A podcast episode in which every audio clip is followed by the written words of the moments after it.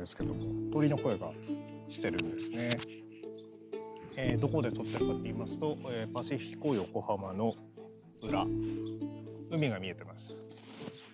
展示会来てね、えー、ケアレ朝から来たんですけども、まあ、セミナー聞いたりしつつ、そこまで大きくない会場だったんで、まあ、予想予定より早くね、だいぶ見終わってしまってですね、まあ、もらうもんももらった、調べるものも調べたし、あとは担々麺って帰るだけだなと思ってたんですけど、まあ、さすがにちょっと晩飯にはまだ早いところでね、どっか、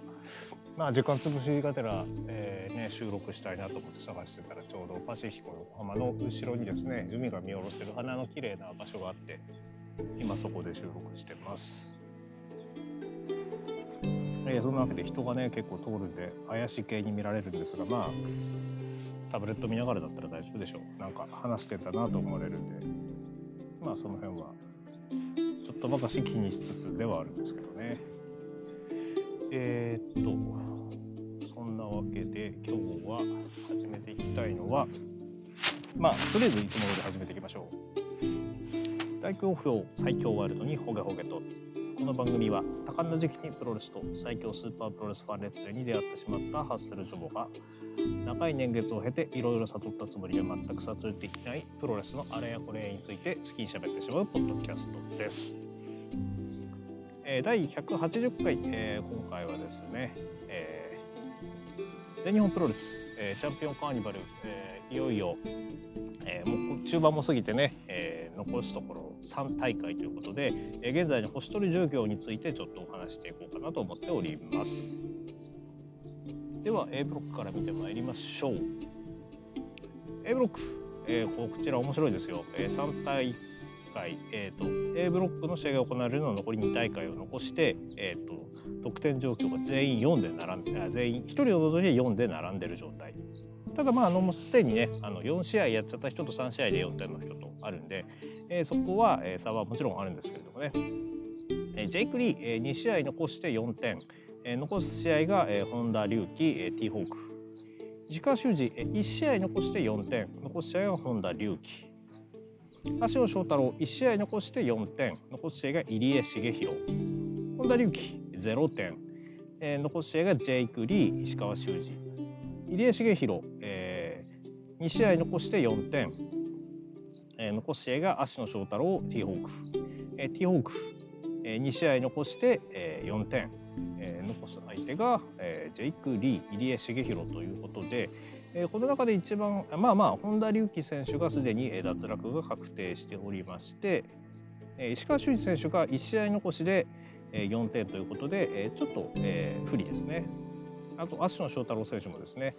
えー、ここあと1試合残しで4点なので、えー、ここ勝ち越しがかかった一戦になってますが、えー、負けてしまうと突破どころか勝ち越しすらできない状態ということでかなり厳しいのが2人、えー、一方で、えー、ジェイク選手、えー、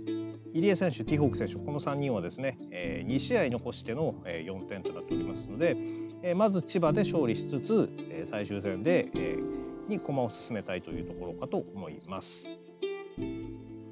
えー、対戦相手で見ますと,、えーと、本田隆起選手を残している、えー、ジェイク選手はかなり有利なんですかね。とはいええー、本田選手何してかすか今わからない状態ですのでね、えー、ここで足元をすくわれるという可能性も大いにあり得る。そしてジェイク・リー選手は、え、最終戦がティーホーク選手。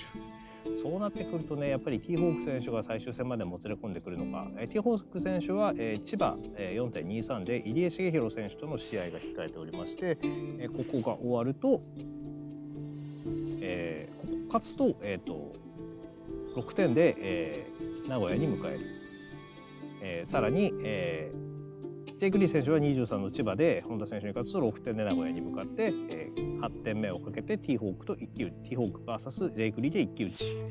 というパターンが、えーと、どうも、え、見えてくるのかなと思います。え、ただ一方でですね入江茂弘選手が、えーと、23日、え勝ちますと6点になりましてそこで、え最終戦で芦野翔太郎選手。あ名古屋じゃない。ごめんなさい。さっき名古屋って言ったの後楽園です。後楽園24日は後楽園ですね。後楽園を迎えることができるということでそういう意味では芦野翔太郎選手が、えーと、4点ですから勝ち越しをかけて入江選手、えー、6点の入江選手をストップさせられるのかどうかっていうところにもつながってきます。まあ、そういう意味では今のところこの3人に絞られてるんですかね、え2試合残して4点のジェイク・リー入江茂弘ティーホークこの3人にある意味絞られてきてるんではないかなというふうに思います。まあ、これでねさらに6点ずらっと並んで、え、決勝進出者、え、決定戦がね、え、行われるっていうのも楽しみではあるんですけれども。ね私の予想では一応ジェイク・リーということにしておりますので、え、2連勝。ただ本田隆起、え、0勝のまま終わってほしくないなと思いますんで。いやしかしなジェイクがな2敗はちょっと考えにくいのかなというところで今頭を悩ませております。さて、えー、と変わりまして B ブロック、え、こちらなかなか混戦ですね、えー、宮原健人2試合残して3点、えー、諏訪間、えー、1試合残して5点吉達2試合残して2点青柳優馬2試合残して4点熊嵐2試合残して2点の野村拓也1試合残して4点ですね。このメンバーで考えていきますとまず、えーと、宮原健と2試合勝ったとしてここに4点プラスなんで7点にしかならないっていうのは結構なビハインドです。え、千葉では吉達戦、えー、名古屋では青柳戦ということで、まあ、なんとか吉達戦は、えーと、とつなく取っておいた上で、えー、名古屋に挑みたいところ。えー、諏訪間こちらはですね、えーと、もうすでに4試合が終わっておりますので、えーと29日の吉達戦に向けて、えー、しっかりしていかなければならないところですね。うんとそう考えていくと吉達が、えー、と2試合残して2点なのでまあ2つとも勝てば勝ち越しの目が見えてくるけれどもまあさすがに残ってるのが宮原諏訪間って考えるとなかなか厳しいものはあります。え青柳優馬2試合残して4点の千葉で熊嵐、えそして、え名古屋で宮原健人ということで、え千葉は、え絶対落とさないまま、え挑みたいところかと思います。ただね、熊嵐の勢い、えちょっと続けて話すと、熊嵐の勢いっていうのもね、これも、えちょっと侮れない勢いが、え今大会ではありますんで、えそこを踏まえると、ここで波乱を起こすんだったら、えーと熊嵐ワンチャンかなと思っております。逆を返すと29の名古屋のノムタク戦っていうのがねちょっと熊原選手的にはそこまで得意なタイプの選手ではないと思いますので、えー、とここで23の千葉で勝っておかないとなんとなく負け越し見えちゃうなっていうのがね、えー、心配です。えー、ノムタク、えー、最後、えー、4月29日の名古屋大会が残残して、えー、と4点。えー、青柳、えー、ね、あのには勝ってるんですが宮原諏訪間に負けてしまったということで、えー、ちょっとここが、えー、星がイーブンになってて、えー、せっかくチャンピオンカーニバルに出たわけですから、えー、負け越しはしたくないそうなると、まあ、熊嵐に、えー、勝ちに行くっていうのは全力で勝ちに行くでしょうね。もちろんね勝ちに行かない選手なんていないわけですけれど。えそんなわけで、えー、一応ね最初の予想通りにいきますとあの結構星取り、えー、間違ってるところもあるんですけども青柳選手はこのまま、えー、6点で例え6点のまま、えーと、名古屋に向かえば、えーと、5点の宮原健人と戦って勝った方がっていう話がいいのかなただここでですね、えーと、諏訪間が先に勝って名古屋、えー、と吉立戦で勝つとですねここで諏訪間がすでに7点。そっか、それでもいけるのか。それでも、えっ、ー、と、諏訪間が勝って7点、宮原が勝って7点だと、えー、同点、えー再えー、再試合というか決進出戦がある。ただ、えー、諏訪間が勝っても青柳が2連勝すれば、えーと、8点で超えることができるので、諏訪間勝って7点の状態で宮原、青柳のメインこれが、えっと、名古屋になるんですかね。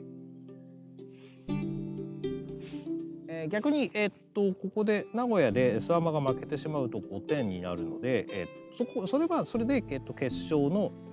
えっと、でどっちが勝つかでも進出者がほぼ決まるっていう形です。やっぱりね、あただまあ、もちろんあの青柳選手が千葉で負けたら、ね、これはかなり、えっと、6点最大でも6点ということになるのでまた流れ変わってくるんでしょうけれども、えー、ここ本当に期待したいところですね。さてそんなわけであのチャンピオンカーニバルね頑張って盛り上げていきたいんですけどもまあ途中に還暦祭があったとはいえ1週間間が空いてしまうとなかなか盛り上げるのも難しくてですねえただ急遽、えーと、こうやって、えー、収録することによってですね、えーと、皆さんのテンションも上げていきたいなと思っております。えー、これから私もね担々麺食べてテンション上げて帰ろうかとは思っておりますけれども、